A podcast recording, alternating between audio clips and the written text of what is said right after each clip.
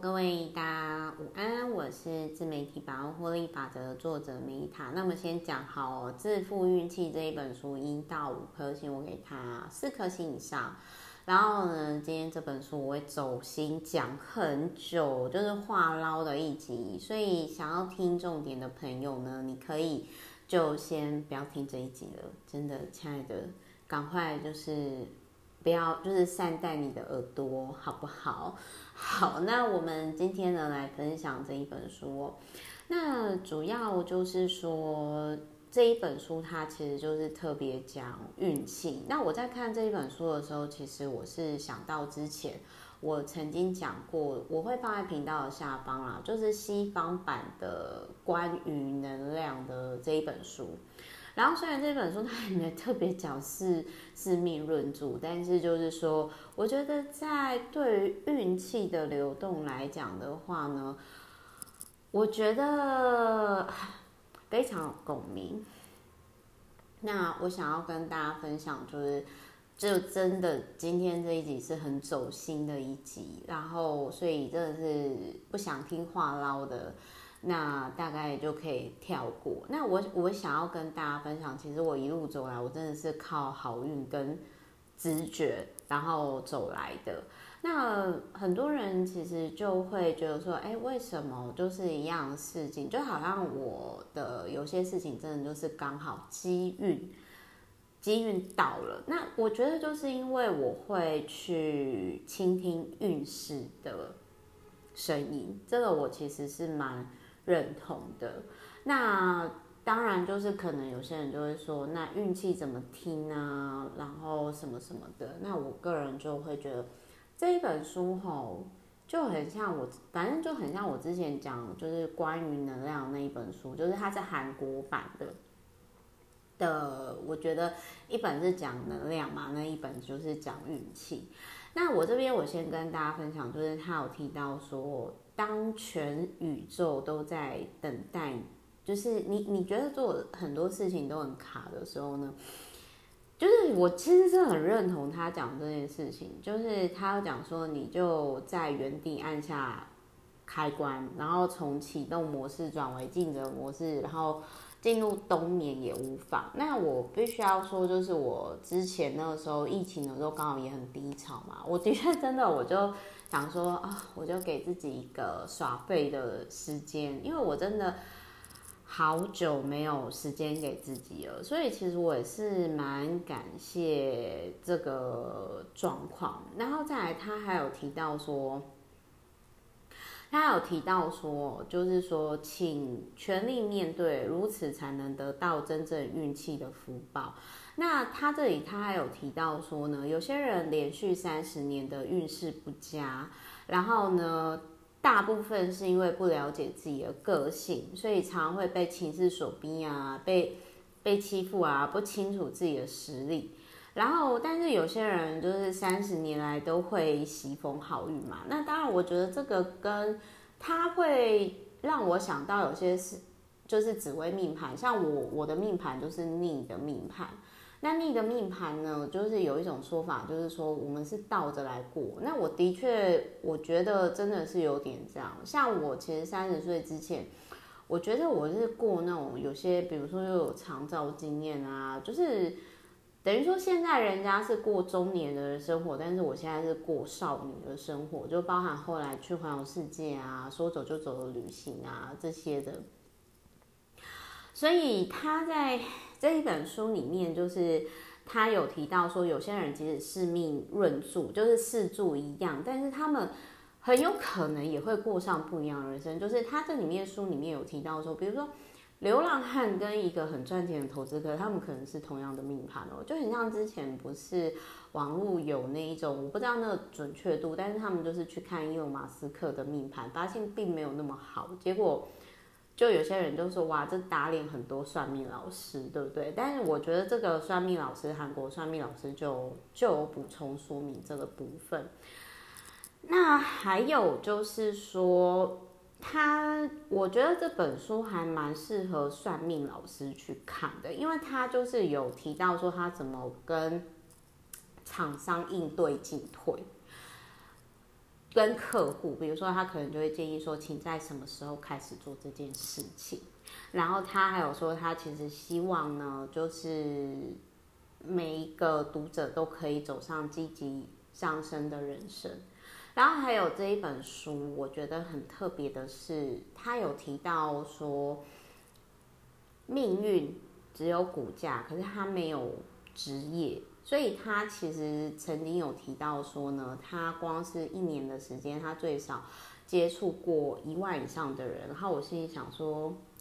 因为你知道这个东西，就是我我我那个时候其实是在想说，他中间啊这边可能我不知道是不是翻译错，但是就是说，因为他说他。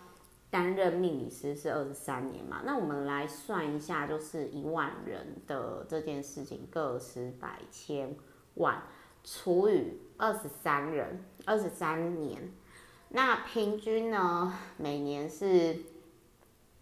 就是接触四百三十四位，所以大概平均每天是接触一个个案，这个我觉得是可可行的，就很像之前我。那个时候大概我都会说，我演讲每年实际接触破一千人，然后这十年下来也累积破万人，所以我觉得他其实在这里面，他我觉得有提到一个点哦，就是说像。呃，很多他，我觉得是就是这里面有一张图，我觉得蛮重要的啊，就是说他有点像是把那个产品周期套用在运势，就是说，哎，很多人他们可能到低潮之后就没办法走出从谷底走出来，但是他希望就是说所有人都可以走出来，然后再创高峰。那还有就是他这一本书，我觉得很有共鸣的点，就是说你要。如何区分真实的缘分还是虚假缘分？那像我疫情低潮的时候呢，我真的是很谢谢啊，我我就真的很谢谢，因为我觉得我那个时候真的就是没有，就是我觉得那个时候刚好让我去思考，说我是不是花太多时间在不是真实的缘分上面。然后还有就是说，他这一本书很有趣的是，他有讲。四柱八字里面，就是说，比如说十就是代表工作外形地位较低的人，而月是代表富地位较高之人，就是这个表格也蛮有趣的。那还有他也有提到说，敞开心胸、互相帮助的人，并不是贵人。真正的贵人可能跟你不熟，但是他可能改变了他的人生。然后还有就是说。我觉得在这里面，我特别有共鸣的是，他有提到说呢，运气是会改变的东西，短则三年，长则是七到十二年。像我觉得我疫情的这三年，其实真的是让我很冲击，就是我觉得那个跟以前的长照佛事住沙嘛的那个又不太一样。然后他真的让我去思考，说什么是真实的缘分，而什么是虚假的缘分。那再来还有就是，他有提到说，当你今天是运势好的人，可是你如果遇到运势下降的人，就会很敏感，那凡事可能就会看不顺眼啊，然后就会呃对甲发泄不满、辱骂，然后最后提出分手。那事实上就是这个东西，我觉得是。我后来都觉得啦，就是说有些人他讨厌你啊，骂你，有时候其实不是说你不好，而是说对方可能是气自己怎么会做不到，没办法跟你一样，所以说到底他还是在气自己。但是那种见不得人好的那种人生功课，那个是他们自己应该要去面对的。所以就是我们唯一能做的就是提升自己。那还有就是他也有提到说。哦，什么是该靠近的缘分？什么是该远离的缘分？就是有些人，就是他会让你不舒服，然后就是说，反正就是运势下降的人，就是除了负能量之外，然后就是说他可能会讲话，就是呃，就是会乱讲话，造口业这样的。我觉得这是一个可以判断的一个点。那还有就是，他有我觉得这个老师很厉害的是，就是他有提到说，就是这个真的是我最有共鸣的地方，就是说他说真正的缘分哦，就是会在运势不好当中显现。那缘分就是来来去去嘛。那有些人就是说，你本来以为他是朋友，但是他在你最需要帮助的时候，他不仅不帮你，然后还背后捅一刀。这是我最我我有之前在低潮的时候，我遇到，然后这是最让我冲击的地方，就是我就突然间觉得说，哎，我好像真心换绝情哎，我之前到了时间，我应该多花时间在我自己身上吧，所以。它这里面，它就是有提到说，就是天天理，就是白色的衣服没办法永远洁白，然后天就是多多遇见好缘分，切断不好缘分是人生的技巧哦。然后他也有提到说，贵人为什么不出现的原因，就是你要去思考，没有平白无故提供协助的人。贵人就是他，并不是说呃很有钱或者是位高权重，而是说他可能在关键的 timing，他改变了你的人生。我举个例子来讲，好，我之前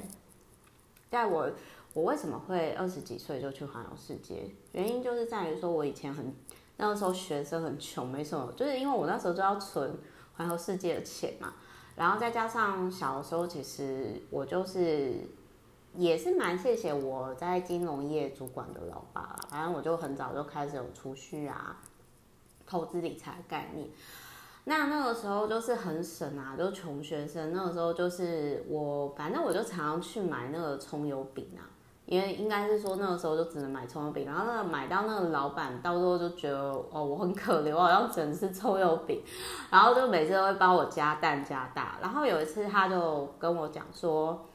就是讲他的生活，然后我就很意外说，哦，原来我不用学历很好，我还是可以，就是儿孙满堂，很幸福快乐，跟伴侣很好，然后小孩子都公务员，然后都开始给我钱，就是哦，原来也是有这样的人生，而且这跟学经历有没有名一点关系都没有。我那时候就开始去反思说，高学历的意义到底在哪里？如果我只是想要好好生活的话。然后那个时候，葱油饼摊的老板呢就跟我讲一件事，他说：“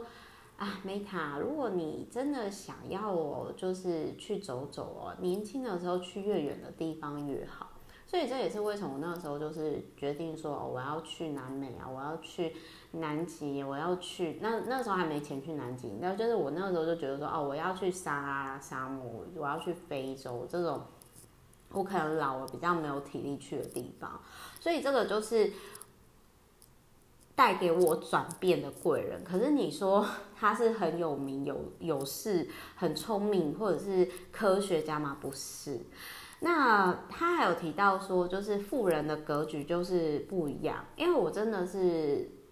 我觉得这本书让我很冲击的是说，就是那个时候就是有朋友跟我分享这本书，他说 Meta，我觉得你应该要看看。然后他就有直接跟我讲说。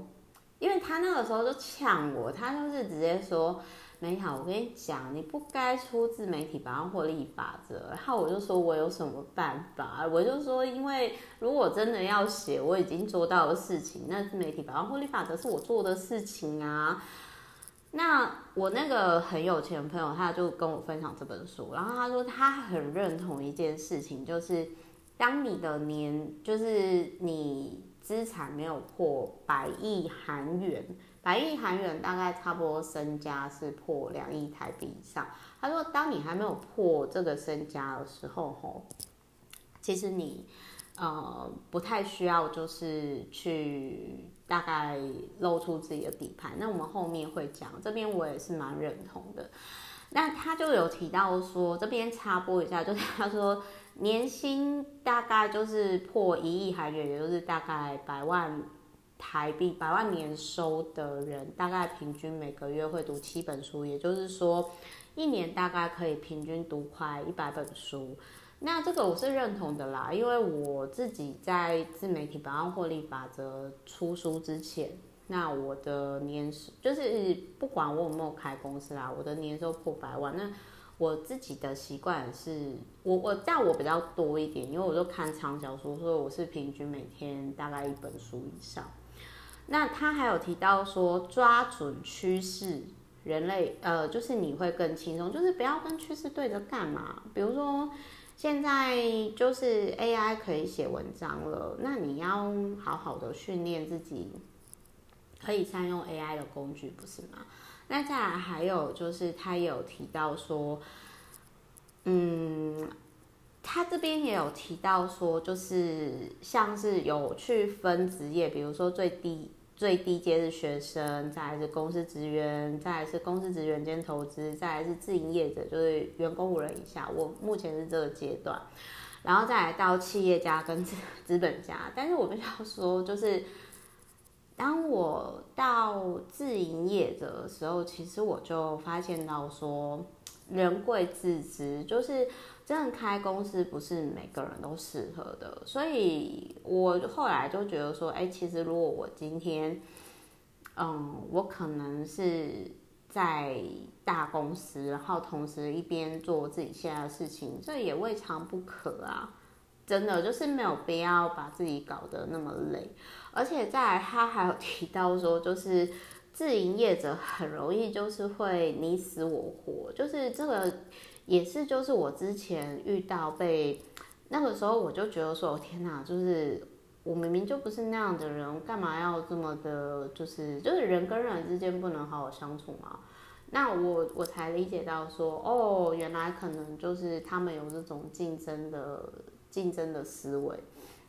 那我觉得他这部分对自营业者就是讲很好，就是说，你看，你可能是医师啦，然后药师啊，然后以外包的形式，然后不会，就有些人他可能就是从就是从零到破十万订阅 YouTube，然后从上班族变成自营业者。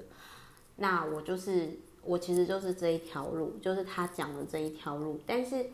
但是。我我对于再来要不要变企业家这件事情，我其实就觉得，哦，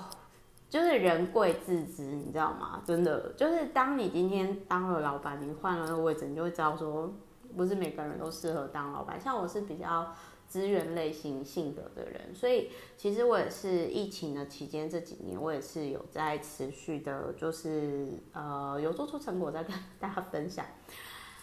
然后再来，他还有提到，就是说运气上升的时候呢，就是应该要行动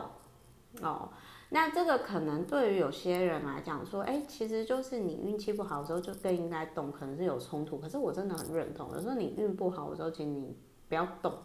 可能会比较好。然后还有他也有提到说，你要你要去克服你的阴影，就是说。面对伤口嘛，那我自己会，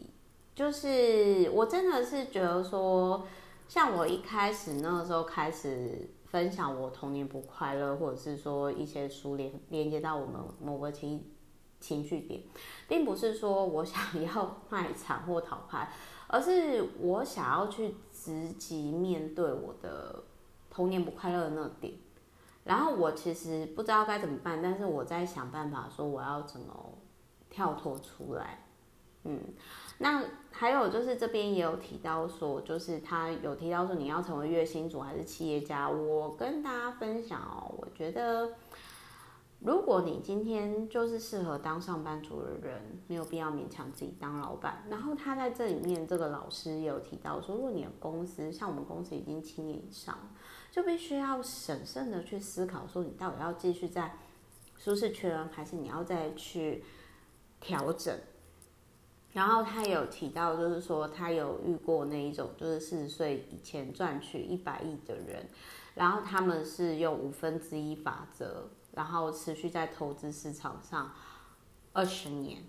哦，那他也有提到说，就是有二十几年上班族的生活跟二十几年企业家的生活，同样的命盘，但是却不同的人生。那有的艺人是三年后成功，然后五年后得到另一个成功。那有的老板是五年后成功，每三年持续成长。反正就是你在这条路上，你就没办法停下来。然后他也有提到说，客户有分两种类型，一种是重视自我感受跟判断的人，另外一种是重视未来的人。就是这一本书，它虽然是在讲运气，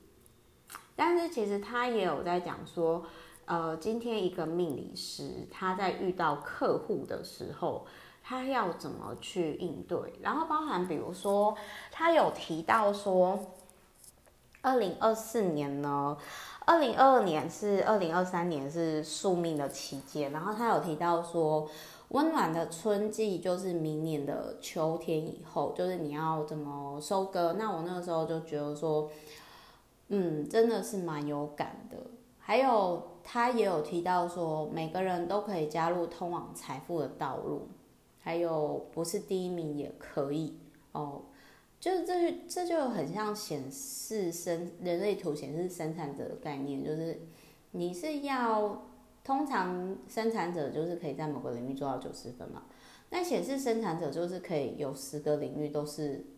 都是第十名，都是六七十分的这种概念哦，所以我其实也很认同，就是啊，我今天才跟。另外一个会员就是提到说，就是老二哲学，就是不用当第一名，不用一直当第一名，然后去做符合时代的工作，这样子。那还有，还有他这里面就是有提到说，就是独立的真正的意义。那所谓就是，如果说今天。他有提到说，如果你的爸妈不是专业人员，不进修运动，也没有学习的概念，然后也没有投资理财的概念的话，那请离开这样的爸妈。那我想要跟大家分享，就是说，其实我跟原生家庭的缘分比较没有那么好。那主要的其中的一个原因是我。啊，我真的觉得爱妈妈很难，我也没有想要消费妈妈的意思啦。但是，呃，我其实是蛮羡慕有些人的妈妈就是持续学习的。所以，如果今天你是跟妈妈感情很好的人，我觉得真的是还蛮羡慕的。就是，嗯，曾仕强教授曾经有讲过一件事情，你看这个人他有没有福气，他有没有德，你就看他的母亲就好。所以。我后来其实我都会开玩笑说，有时候我可能善待周遭的人，并不是说我是很好的人，而是我真的觉得可能某些就是我比较没有智慧，我还在还在学啦，还在修行，真的。那他还有提到说，有些人的一言一语很重要。因为这些话可能会改变民生，呃，就是改变人的一生。所以其实我在后来我就真的觉得说要善用自己的影响力，因为讲话真的是要负责的。然后还有就是说，他有提到说有些人当官，觉得当官才有名声，嗯。就是他其实在这里面，就是他有提到说，为什么有些人他不需要名声，不需要当官，但是他还是可以成功。那还有就是说，在赚到一百亿前，请忍住，就是如何从亲切变成毒的这个过程。他有提到说，亲切的态度不可以随意表现，因为对方有时候其实可能并不需要，就是比起无谓加油，更重要是实质上的帮助。那真正的帮助就是说，比如说钱可以解决的事情都是小事嘛。那还有就是，他这里面就是有提到说，人本来就容易见不得别人好，所以我觉得在这一本书里面，我觉得就是呃，我蛮谢谢朋友跟我分享这本书啊，就是跟我 就是让我很冲击的，就是说，在赚到一百亿韩元之前，不要告诉周遭的人你现有。多少钱？不然的话，就是可能对方就会觉得说，嗯，嫉妒你，然后还有就是他在这里面就是有提到说，你可能就先好好照顾你自己，专注自己的成长。但是如果你不上不下，然后你还想说就是要去帮助别人的时候，你可能会停止前进。那还有，他这里面也有提到说呢，好，不好意思，我来继续讲。他这里面还有提到，就是说签十，就有点类似说，当你今天签完的时候，你就去分享，你还不如真的是破一，就是一百亿身家再分享，然后在这之前都先低调哦，反正就是说。要先思考，就是说，即使只有自己，也要尽快的往上爬，那才是真正的去帮助别人。那再来，还有就是转换人生跑道的时候会遇到冲击。其实像我之前遇到 低潮的时候，其实我也觉得说，我遇到冲击。那但是我知道说，我要转换人生道路了，他在提醒我了。所以，就是当你今天遇到冲击的时候，你要相信是你的运气在改变了。然后这一本书就是他有提到说，他每年都会见超过一百个客户，虽然他已经很忙了，但是他还是会，因为人与人之间呢，相遇会产生变化，但是真的就是要见对的人啦。然后还有就是他有提到说，你活到现在跟多少人交谈超过 三十分钟。然后我其实我觉得我蛮谢谢说，可能也是作者，我的人生当中常常就会突然出现有些人就跟我分享他的人生，然后毛姆医师也有提到说，这是一个好的作家应该要习惯的事情。那反正我在这一段我特别有感，就是他在书里面有提到说，他认识一个高手，然后在二零二二年左右之前就。知道自己的运气开始转变，所以就开始就是变谦容，开始安静内敛。那这个也是我自己的心路历程。那还有就是他有提到说，要行动才能改运，然后只要开始行动，就是会命运就会改变。然后还有就是说，你住的地方就是你的运气。以及就是说，选对好日子很重要。那这边我要跟大家分享呢，为什么选对好日子很重要？之前我也的确有遇过那种，就是他就是人生很顺，然后那个时候我们是同学，那他其实就是会每天出门的时候，他都会看农民历。那你能想象说一个看起来很 fashion 的男生，然后就跟你说？哦，等等，Meta，我要先看农民历，今天适合做什么？所以择日是通往好好运的智慧，这真的在我周遭我看到是这样。那还有他有提到说，有容易靠股票发财的四柱，他说他有认识真的是透过股票发财五十亿韩元以上的人，可是这这样不多。那还有。他，我对于他这一本书里面所提到，就是说，人在进入坏运的期间，会自认为应该会有人帮忙，然后一定会有开运的方式，就是比如说开始去找律师、税务师、会计师、医师。但是最差的下下策就是你跟熟人或爸妈帮忙，但是他们没有能力帮到你，你反而会觉得很委屈。那其实这些我在我之前疫情的期间低潮的时候，我都遇到过，所以我在走过来，我在看这一段的时候，我真的是非常有共鸣。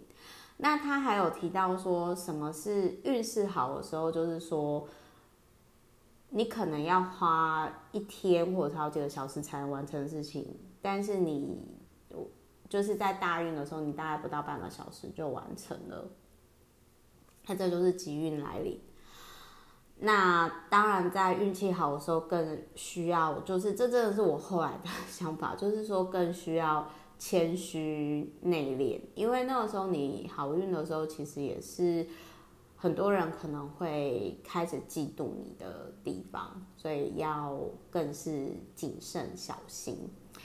好，所以大概就是这几个点我整理出来以后，就是我想跟大家分享，就是说我特别有共鸣的地方，就是第一点，当你的资产还没有一百亿的时候，韩元呐，韩元那就先低调，没有必要讲，就是不要千万就出来等，那没什么，而且甚至可能容易遭到嫉妒啊，扯后腿。那再来呢，就是有时候当你的运气没有那么好的时候。不动哦，关机都会比乱动好。反而是好运的时候要一直往外跑，然后再来在不好的运势的时候，其实你要感谢他，让你去判断什么是真正的缘分。然后运气的改变，周遭人脉也会变动。好，就是提供给大家参考。最后祝福大家运气都很好。然后关于能量的那个延伸阅读，我也会放在频道下方。好，我是 Meta，那我们之后就下一集再见喽，爱你们，拜。